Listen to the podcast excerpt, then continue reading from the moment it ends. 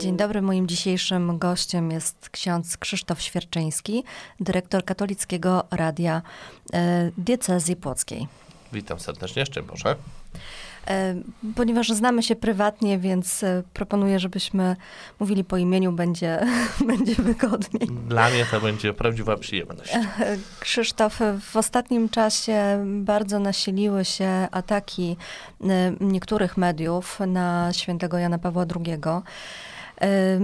No, Oskarżany jest papież o to, że ukrywał, tuszował e, przypadki e, pedofilii w kościele, molestowania nieletnich. E, jak sądzisz, skąd bierze się ten atak? Ja powiem tak.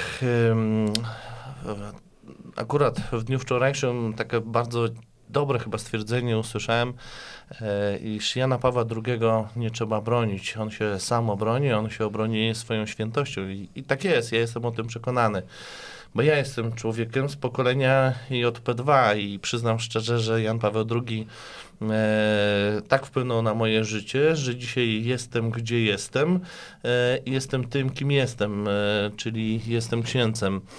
Natomiast, natomiast e, skąd biorą się e, te ataki? E, nie chciałbym tak konkretnie może odpowiadać na to pytanie, ale z pewnością no, żyjemy w takich czasach, y, gdzie musimy sobie zadać pytanie o wartości. Ktoś kiedyś powiedział, że następuje przebudowa, przemeblowanie tego świata.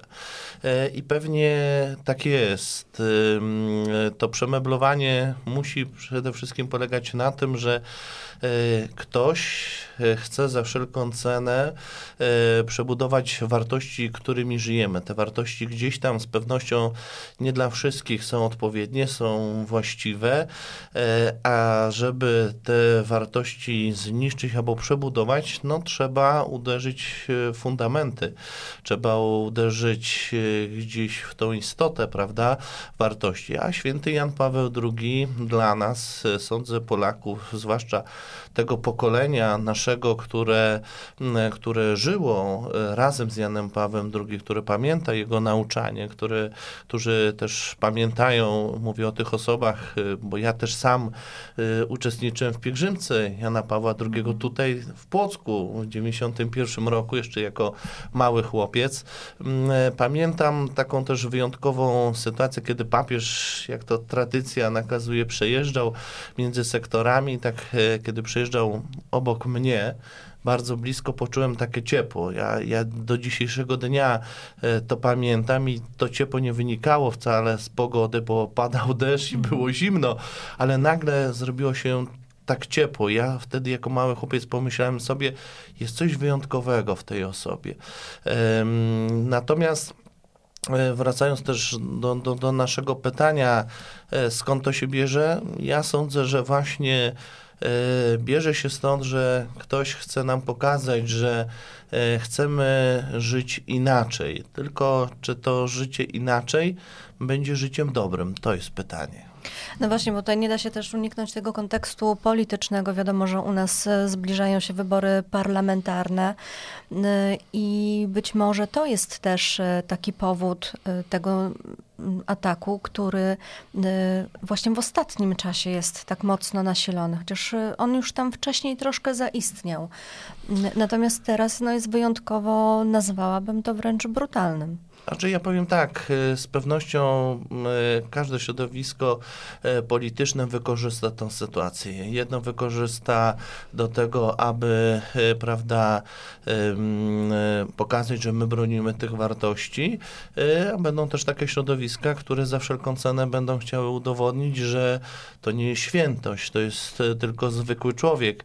Ja tutaj nie chcę też ewangelizować, bo nie po to tu się spotkaliśmy, ale dla nas ludzi wierzących kiedy spojrzymy na kartę Ewangelii Pana Jezusa, też nie wszyscy kochali, nie wszyscy, prawda, akceptowali i e, przyjmowali Jego naukę, mimo że czynił cuda. E, nawet niektórzy chcieli Go zabić i niektórym się to udało. Natomiast jeśli chodzi o e, te aspekty polityczne, ja bym jak najdalej od tego był. Ja wiem, że, że łatwo każdą sytuację dzisiaj, zwłaszcza w Polsce, wykorzystać. No mamy tak się jakoś stworzyło, że mamy jakby y, dwa obozy, prawda? Ci, którzy są po tej właściwej stronie i ci, którzy są po drugiej stronie. Tylko jest pytanie, czy my właśnie nie powinniśmy zacząć właśnie rozmawiać ze sobą? Czy nie powinniśmy tak naprawdę odpowiedzieć sobie na pytanie, y, co dla nas jest ważne? Bo przecież musimy wracać do, do, do tej historii. Jan Paweł II wiele zrobił dla naszego kraju. Y, dzisiaj nie możemy o tym zapominać, bo przecież to, że dzisiaj możemy mówić o Janie Pawle II tak, jak mówimy, to wynika też z tego, że on między innymi dołożył bardzo wielką cegiełkę, nawet bym powiedział, postawił mur, który e, spowodował, że dzisiaj możemy mówić o wolności i rozumieć wolność w różnoraki sposób. Dokładnie. Y, mi jeszcze tak y, przyszło na myśl, mm, kiedy wspomniałeś o tym y, podziale Polaków. Ja pamiętam dokładnie dzień śmierci papieża i to było taka chwila, która Polaków zjednoczyła. To było coś niesamowitego. Wszyscy wychodzili na dwór. U nas Aleja Jana Pawła II w Płocku była cała obstawiona zniczami ta, ta śmierć y, sprawiła, że my staliśmy się jednością. A od tego czasu zadziało się coś bardzo złego w naszym narodzie, że mm, my też się podzieliliśmy. Tak, podzieliliśmy się do takiego stopnia, że dzisiaj są osoby, które obrzucają pomniki Jana Pawła II, które, e, którzy mówią, że trzeba od razu likwidować i burzyć. E, ja e, przypomnę też słowa arcybiskupa Rysia, który w jednym z, ze spotkań z młodzieżą, kiedy młodzież zadała mu pytanie właśnie, jak odnosi się do tej całej sytuacji, mm, to powiem tak, przede wszystkim musimy rzetelnie zbadać, jak było e, naprawdę, bo my chyba trochę w naszym kraju nauczyliśmy się bardzo szybko wszystko krytykować. Może nie tyle krytykować, co powiem trochę mocniej. Krytykanstwo bierze górę nad zdrowym rozsądkiem. Od razu, kiedy coś widzimy, coś przeczytamy, a sami pracujemy w mediach, więc wiemy, e, jak media też e, pracują. Natomiast, natomiast czy te materiały, które dziennikarze dzisiaj podający się e, za dziennikarzy mówiący, że oni walczą o sprawiedliwość, o wolność, e, o e, uczciwość. Pięknie, że tak czynią. Tylko pytanie jest, czy rzeczywiście to nimi kieruje, czy, czy raczej jest to wiarygodne, to co Wiarygodna. Druga sprawa, czy nie jest tak, że to ktoś tym kieruje, mhm. prawda? Ja stawiam tu tylko taką tezę, tego nie wiem, e, natomiast mm, e, ja apeluję do tego, abyśmy też z rozsądkiem podchodzili do, do wielu sytuacji. Ktoś pewnie teraz powie, no ale co z tymi, którzy zostali zranieni? To jest e, wielki ból, to, to jest wielka, e, e, naprawdę wielka rana też dla Kościoła, ale ja mam taką dzisiaj takie przekonanie jako ksiądz, który zakłada koloratkę, że jeżeli pada słowo pedofilia, to pedofilia wiąże się dzisiaj tylko z Kościołem. Mhm. A nie mówimy o pedofilii w różnych środowiskach, e, zwłaszcza środowiskach, e, no, każdym środowisku. Czy, tak, czy w różnych to, zawodach zdarzają się no, takie Nie chcemy tutaj mhm. wymieniać, prawda? Natomiast, natomiast każdy grzech, który pojawi się kościele, zwłaszcza grzech pedofilii spowodowany też przez e, księży, kapłanów, no to, to jest wielka rana dla kościoła i to powinno być też szczerze wyjaśniane e, i szczerze też osądzane. Tutaj się nie oszukujmy, nie ma jakichś tam e, wyjątków, ale też z drugiej strony bądźmy obiektywni. Nie mówmy, że tylko w kościele jest pedofilia i teraz wszyscy za tą pedofilię są odpowiedzialni. W przypadku Jana Pawła II nie zarzuca mu się czynów pedofilskich, ale E, próbuje się narzucić retorykę, że mm, e, jako biskup e, Krakowa nie podejmował żadnych kroków. I tutaj wiele osób się myli, bo trzeba wywrócić się też do tamtych, do tamtych czasów. Kościół gdzieś, powiedzmy sobie szczerze, może w tym temacie też błądził. Może nie miał konkretnych wytycznych, jak działać. Biskupi działali trochę może na oślep, starali się rozwiązywać to tak, aby y, było to dobre dla całej wspólnoty, dla wspólnoty Kościoła, ale też może i dla, dla tych, którzy zostali gdzieś tam pokrzywdzeni. Mm, y, może w tamtym czasie właśnie to było najlepszym rozwiązaniem, ale zauważmy, że y, Karol Wojtyła, jak został papieżem, to on jako pierwszy papież podejmuje też konkretne kroki walki z pedofilią w Kościele, a o tym już się nie mówi. No bo jest to obecnie niepopularne, takie mam wrażenie. E, wspomniałeś tutaj o pokoleniu JP2, e, do którego ja również e, należę. I tak ostatnio się zastanawiałam, czy teraz nie mamy do czynienia z pokoleniem anty-JP2?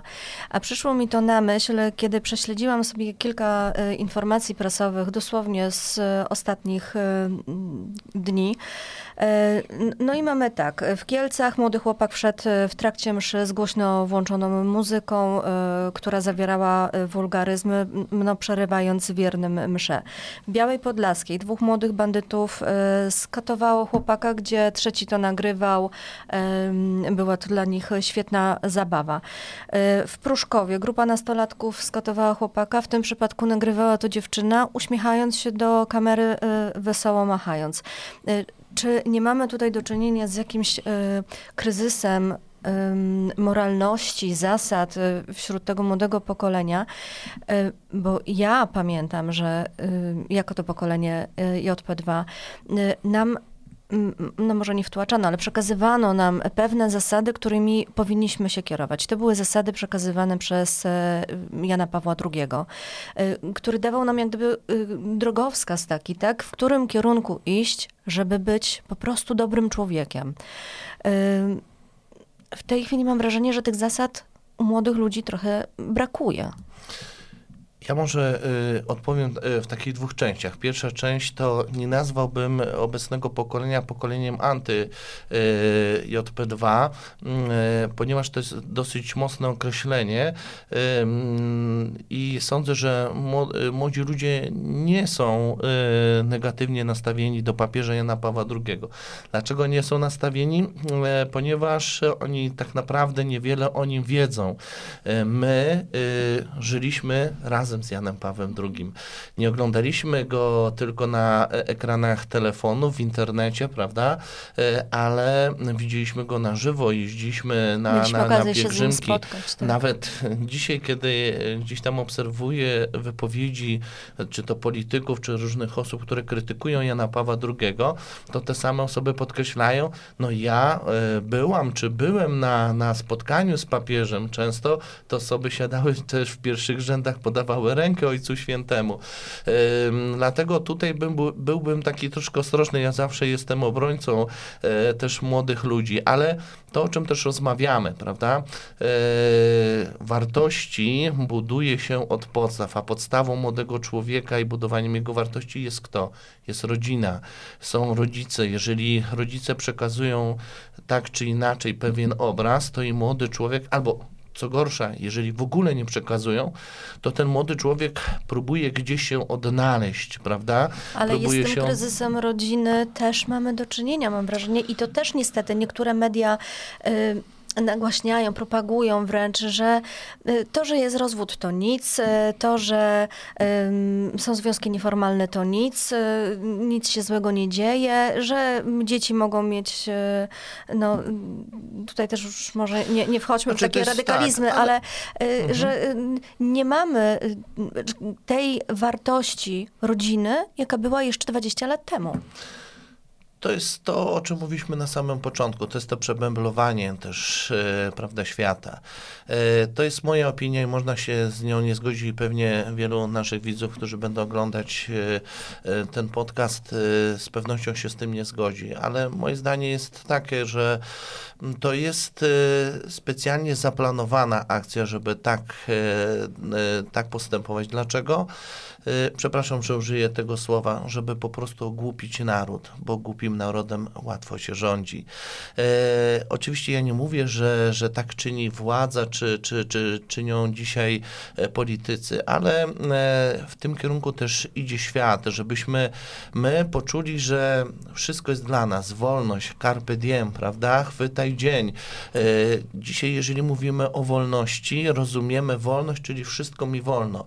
Nie, wolność to przede wszystkim też konkretne zasady, do których muszę się dostosować, no bo załóżmy tak logicznie myśląc, zlikwidujmy w mieście na przykład Płocku zasady ruchu drogowego, no wyobraźmy sobie, co to się będzie działo, pomimo tego, że są te przepisy, ile mamy wypadków, a gdybyśmy zlikwidowali wszystkie przepisy, mm, no to powstałby chaos. I tak też jest w życiu, że w życiu muszą być pewne zasady, którymi musimy się trzymać.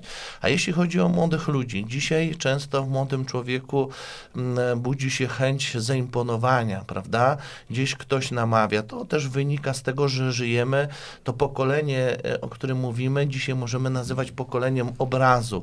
E, bardzo mnie to też e, tak często zastanawia, że młody człowiek, czy nawet małe dziecko, ja mam bratanka, który ma 5 lat, prawda? Ale pamiętam, jak miał 2-3 lata, on potrafił obsłużyć telefon komórkowy, a jeszcze dobrze mówi, nie mówił.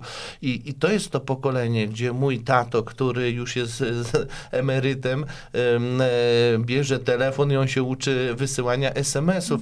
Jesteśmy tym taki przeskok e, bardzo, bardzo duży, mhm. taki technologiczny. I to też czasami powoduje, że, e, że my, mając możliwość dzisiaj tak naprawdę każdy jest dziennikarzem, redaktorem, bierze telefon, włącza, nagrywa, e, wrzuca się na TikToka, bo kiedy młodzi ludzie słyszą, prawda, że gdzieś tam ktoś nagrywa jakieś filmiki na TikToku, z tego ma ogromne pieniądze, to czemu ja taki nie mogę być? Po co mam iść pracować ciężko, prawda, zarabiać, jak mogę po prostu nagrać fajny film, wrzucić gdzieś, dużo osób obejrzy, z tego będę mm, miał może jakieś pieniądze. Oczywiście ja tu dywaguję, ale też obserwuję, jak jest.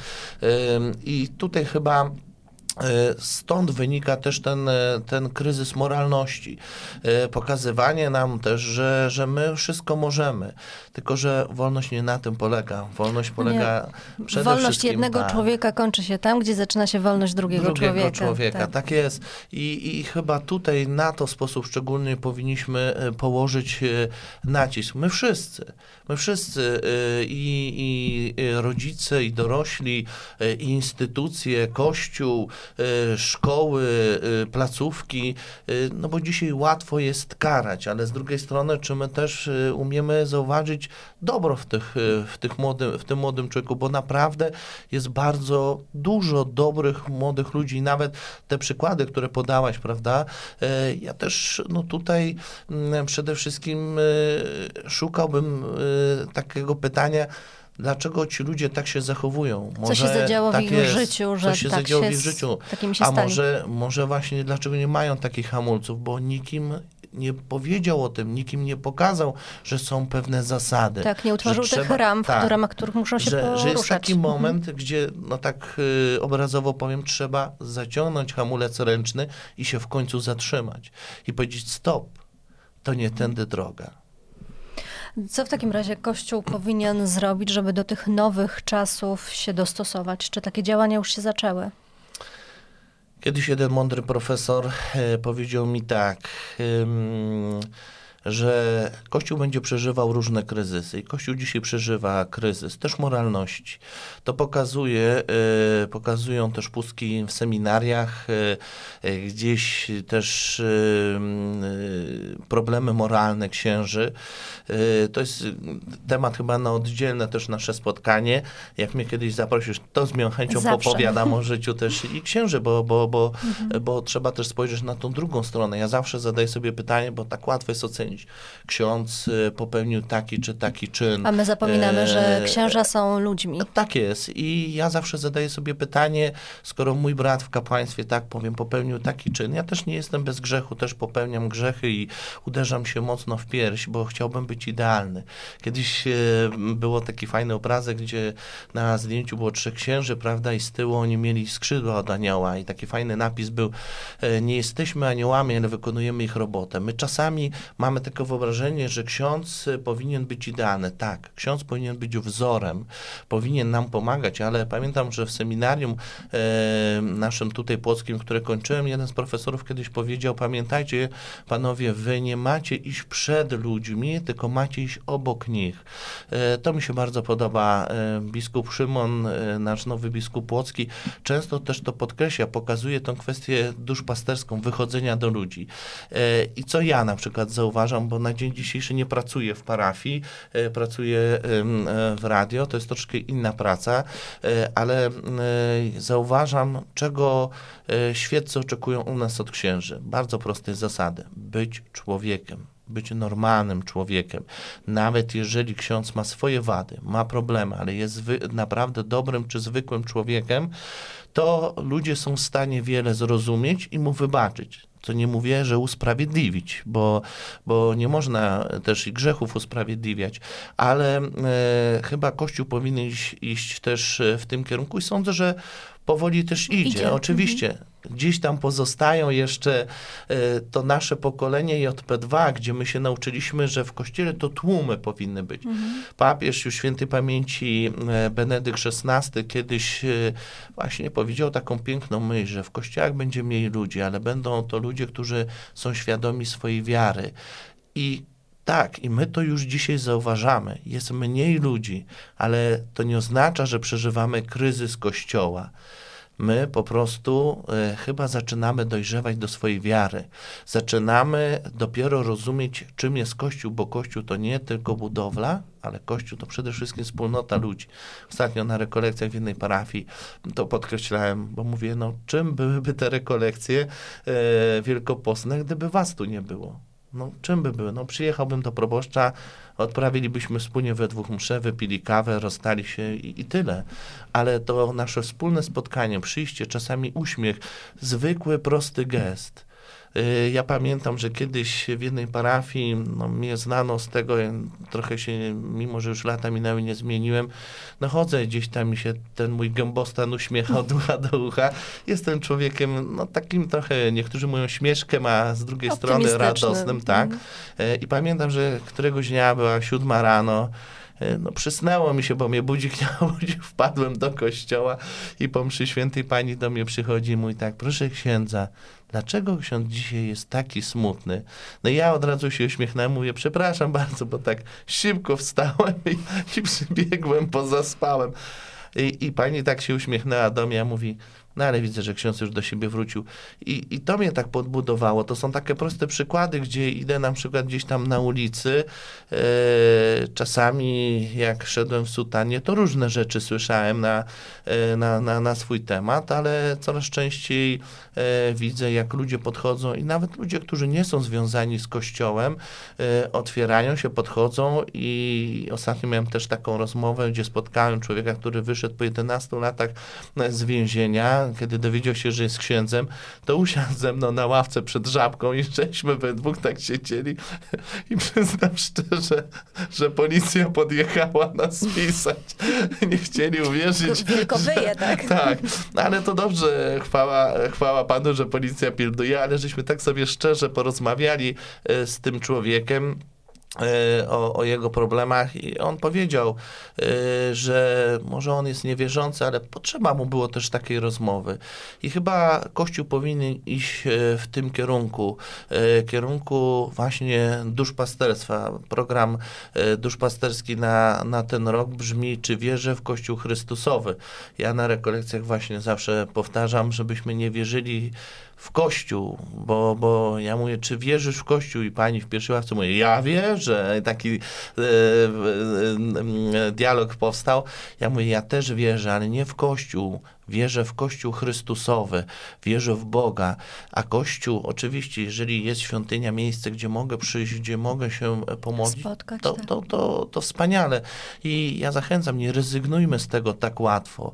Kościół to nie tylko księża, Tak jest, my jako y, wierni też mamy prawo ich oceniać, nawet obowiązek mamy. Nawet czasami trzeba przyjść i powiedzieć jasno, to i to mi się nie podoba. Tak jak w rodzinie, prawda? Mąż do żony mówi, że to mi się nie podoba, kochanie, a żona do niego, a mi się nie podoba twoje chrapanie, prawda?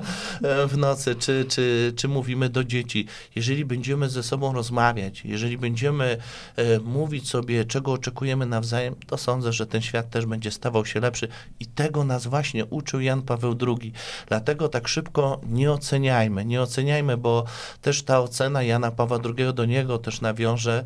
E, no, powstał jeden reportaż. Ja nie mówię, że ten reportaż nie jest jakiś tam rzetelny, bo, bo, bo Trudno pewnie, to w tej chwili tak, oceniać. oceniać. My nie mamy dostępu do takich informacji. Też musimy wrócić do, do tych argumentów czy materiałów, skąd one były brane. Dzisiaj wiemy, że w większości były to materiały y, służb y, bezpieczeństwa tamtych lat. To musimy cofnąć się też i Dokładnie. zapamiętać, jak działały wtedy organy państwowe. Każdy, Myślę, kto... wtedy Kościół tak. był wrogiem państwa, tak? No Więc więcej, to zmienia nam kontekst. Więcej, prawda, powstał specjalny czwarty wydział do spraw zwalczania mhm. Kościoła.